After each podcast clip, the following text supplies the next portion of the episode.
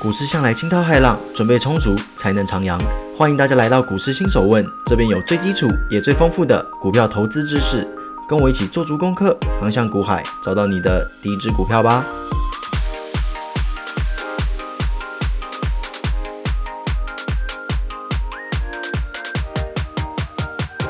欢迎各位回到今天的股市新手问，不知道大家有没有在用 Clubhouse 啊？如果没有的话，赶快去用一下，因为那个 app 啊，真的还蛮不错的。我现在常常会用这个 app 来听一些大神开示啦。诶，讲开市好像有点奇怪啦，就听他们经验分享啦。那我自己是觉得学到蛮多的。然后啊，因为这个 app 有一个叫做举手系统，就是说你可以举手，然后别人那个演讲者可以点你说，诶，要不要让你讲话？那我蛮鼓励大家举手的啦，因为我觉得这可以把自己的口条练得比较清晰一点，然后让自己不要说啊很紧张。其实台湾人真的很害怕，包含我自己啦，有时候在大家面前讲话都有点紧张。那我觉得透过这个功能，多听多说，诶，那你之后就可以把这个弱点彻底的克服啦，把自己磨练得更好嘛，对不对？所以说真的很推荐大家用这款软体 Clubhouse，记得哦，诶，没有工伤，好不好？我这么小咖，不会有人找我工伤的，放心，我这边都是诚心的推荐。好了，那我们拉赛又拉的有点多了，那我们就赶快开始我们今天的主题吧。第三十一问：普通股、特别股差在哪？各位，我们今天要聊的主题啊，是一个非常特别的金融产品啦，叫做特别股。对我来说啊，它也是一个非常陌生的存在啦，也不能说非常陌生，我是知道这个东西的存在，只是相对的没有那么熟悉，因为我自己从来没有投资过啦，因为我都买现股啊，主要。那不过整体来说，我觉得它是蛮适合一些保守型的投资人。所以说，一些打算走直利率路线的朋友们啊，哎，你们真的有福啦，真的是这一集真的是听到赚到。那就让我们来看看啊，什么是特别股？那讲到特别股，我们就讲普通股嘛，做一个相比较。那普通股是什么？就是一般市面上流通的股票嘛。比方说，哎，你现在打开你的证券户，然后等年后开盘，你随便找一档股票下单，通常都是普通股啦。因为特别股它的代号比较特别啦，都叫特别股了，那代码一定是比较特别嘛。一般我们买的股票都是四个数字嘛，那特别股就是四个数字再加上一个英文字母，所以你一看就知道啊，它绝对不普通啊，绝对不普通，那就是特别股啦。好啦，那我们继续讲吼，特别股又叫做优先股，这种股票啊，有别于市面上我们买到的股票，它拥有各种不同种类的权益哦，有点像是开外挂的股票。大家不要觉得说，哎，因为它叫特别股，所以它就不是股票，它还是股票，它的本质还是股票，这点大家要记得。不过是有更多权益的股票啦。好，那我们来看看它会具备什么样的特性吧。整体来说有六种特性啦，那我们一种一种慢慢讲吧。第一种永续型或非永续型，那这里指的就是有无到期日。如果一档特别股没有规定说啊，你要在什么样的期限内进行转换、买回或卖回的动作，那这种啊就是永续型的特别股。那反之则是非永续型的特别股。很简单。那第二种则是可累积或非累积。简单来说啊，就是通常公司会跟你说啊，我答应你，只要你买我们的特别股，我们会在每年或每一季给你多少趴的利率，就是股息啦。然后通常这个趴数都不会低哦，可能都有四五趴这样子。然后结果呢，公司承诺你之后，他在当年度发现啊，我没有赚钱，公司没有赚钱，自然而然就没有办法把股息配发给你嘛，这很直觉啊。但是如果今天它是可累积型的特别股的话，会发生一件很有趣的事情。比方说，它在这年度不赚钱，对不对？但是如果它在下一个年度赚钱的话，它会连这个年度的钱一起还给你。我们这边打一个比方，大家比较容易理解嘛。比方说，这个公司在二零一八年承诺你两千元的股息，OK，那二零一八年他不赚钱，于是到二零一九年的时候，公司赚钱了，他会连二零一九年的两千元再加上二零一八年的两千元，总共四千元一口气还给你，这就是可累积型的特别股。那如果不可累积型的呢，就会变成这样的状况：二零一八年承诺你两千块，对不对？然后结果不赚钱，他就不会给你了。因为这很直觉嘛，公司不赚钱就没有办法配息给你啊。但是二零一九年，even 他赚钱了，他依旧只会给你二零一九年的那一份，等于说二零一八年的那一份就浪费掉了。那这就是不可累积型的特别股的特色啦。好啦，那接下来就是第三种，可转换或不可转换。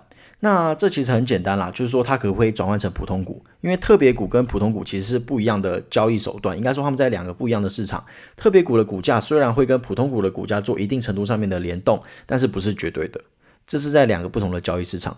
那可转换就是说我可以把这个特别股转换成普通股。那按照比例的话，那就要看说，诶，公司是怎么跟你开条件的。好，那就是可转换或不可转换。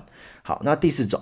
参加或非参加，诶，讲到什么参加非参加，大家可能听不太懂啦。其实这指的是说啊，能不能参加一般公司的配股配息，换句话说，如果这档公司的特别股是可以参加型的特别股，那你就有机会领到特别股发的股息，就是他当初承诺你的嘛，对不对？承诺你的利率。除此之外，你还可以再额外获得当年度，比方说，诶，公司说有配股配息，那你还可以再跟着那些普通股一样获得配股配息的那一份钱。总而言之啊，你会获得两份钱，一份钱是当初承诺的股息，另外一份就是普通股的配股配息。五个字送给各位，所有惊喜一次满足。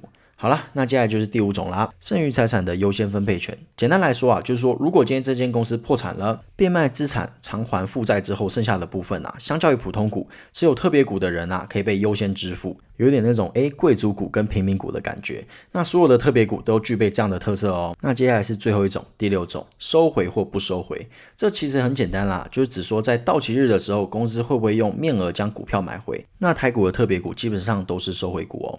好啦，那以上就是几种特别股会拥有的权益啦。不过大家要知道一件事情哦，在台股来看啊，除了第五种和第六种外啊。其他四种不是说它只能择一哦，哦，它是永续型，它就不能累积或转换哦，这是不一定的哦。这其实有点像是一碗豆花，你可以是花生豆花，你也可以是花生加粉圆的豆花，就看老板怎么配给你啦。那我这边临时插播一下，哇，真的一定要跟大家推荐一下，公馆的幸福云豆花是非常好吃的一家豆花店，真的只有老饕才知道。我常常带我朋友去吃，好吃的都说赞。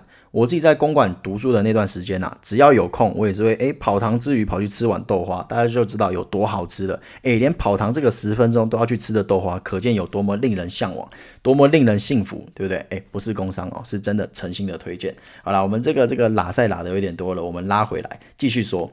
所以说啊，如果你今天有心的话，你是可以找到诶什么权益都具备的特别股哦，诶又可以转换，又可以永续，然后又可以累积，什么都有。当然啦，大前提是那个公司有出。嘛，那公司没有出你也没有办法，这不是自己选配的嘛？这跟车子不一样哦，不能自己选配，要等老板配给你。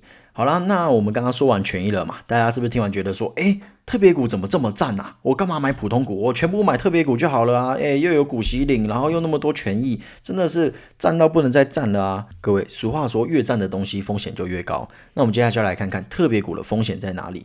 那总共有四种啦，就让我们一一来列数吧。第一种，可能不配发股利。就像我前面说过的，如果公司不赚钱，你可能就拿不到股利了。当然，如果你今天选择的公司是属于累积性质的，那这方面的风险当然是可以降低的。但是如果公司到到期日前都没赚钱嘞，等于说你钱就白白套在那边嘛，还不能领股利。好，那第二种流动性的风险，就像我之前说过的，股市就像菜市场一样，有人花钱，股价才有机会涨。反之，如果市场乏人问津啊，那股价就堪忧啦。再者，因为流通性低啊，所以说你今天如果说啊，我很急着用钱，我要赶快把一百万领出来。如果你今天这一百万是在特别股里面，你想要卖到一个你自己觉得 OK 的价格，那是很难的，因为里面的投资者相对的偏少嘛。那等于说你一堆股票，你不知道卖给谁，你要立刻套利就比较困难。不像股票，哇，你随便挂个市价单，立刻就出去了。你在特别股啊，反而在流通性的方面要多多的考虑。好，第三种是利率的风险。特别股的定位啊，有一点介于是股票和债券之间啦。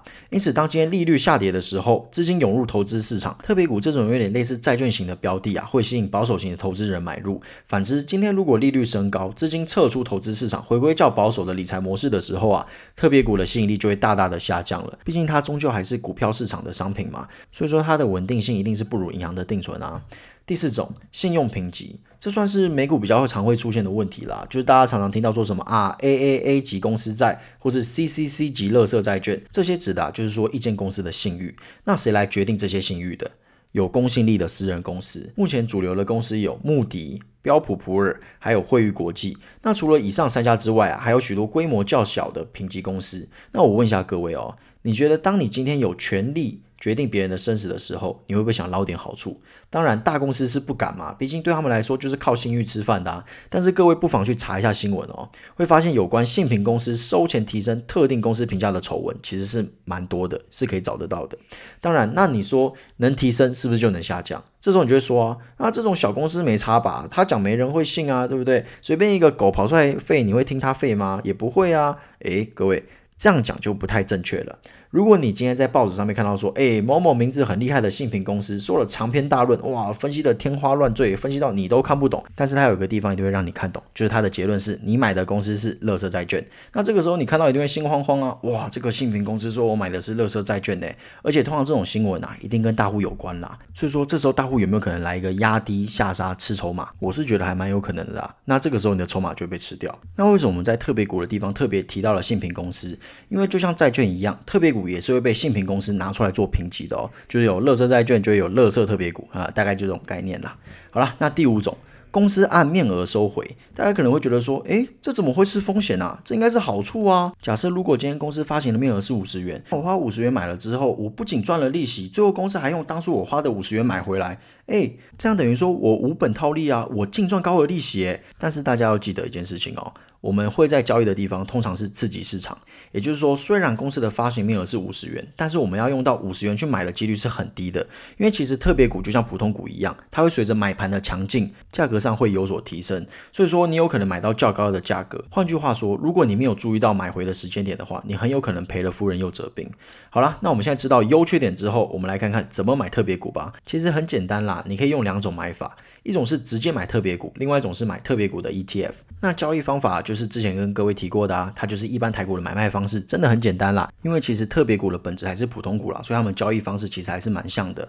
好啦，那通常特别股在美国是比较热门一点啦，那台湾是相对的比较冷清。那我最后再跟各位分享一下我在网络上看到指数型 ETF 跟特别股 ETF 的比较。那整体来说啦，在空头市场的时候啊，其实他们两者的报酬是差不多的。不过啊，在多头的时期啊，指数型 ETF 的报酬确实是优于特别股型 ETF 的报酬了。诶，那这之中的猫腻啊，大家仔细想一想就知道啦。所以说，特别股跟普通股该怎么买嘞？就好好回家想一想吧。那以上就是我们今天的内容啦。那也希望大家有学到很多新的知识。那我们就下一集见喽，拜拜。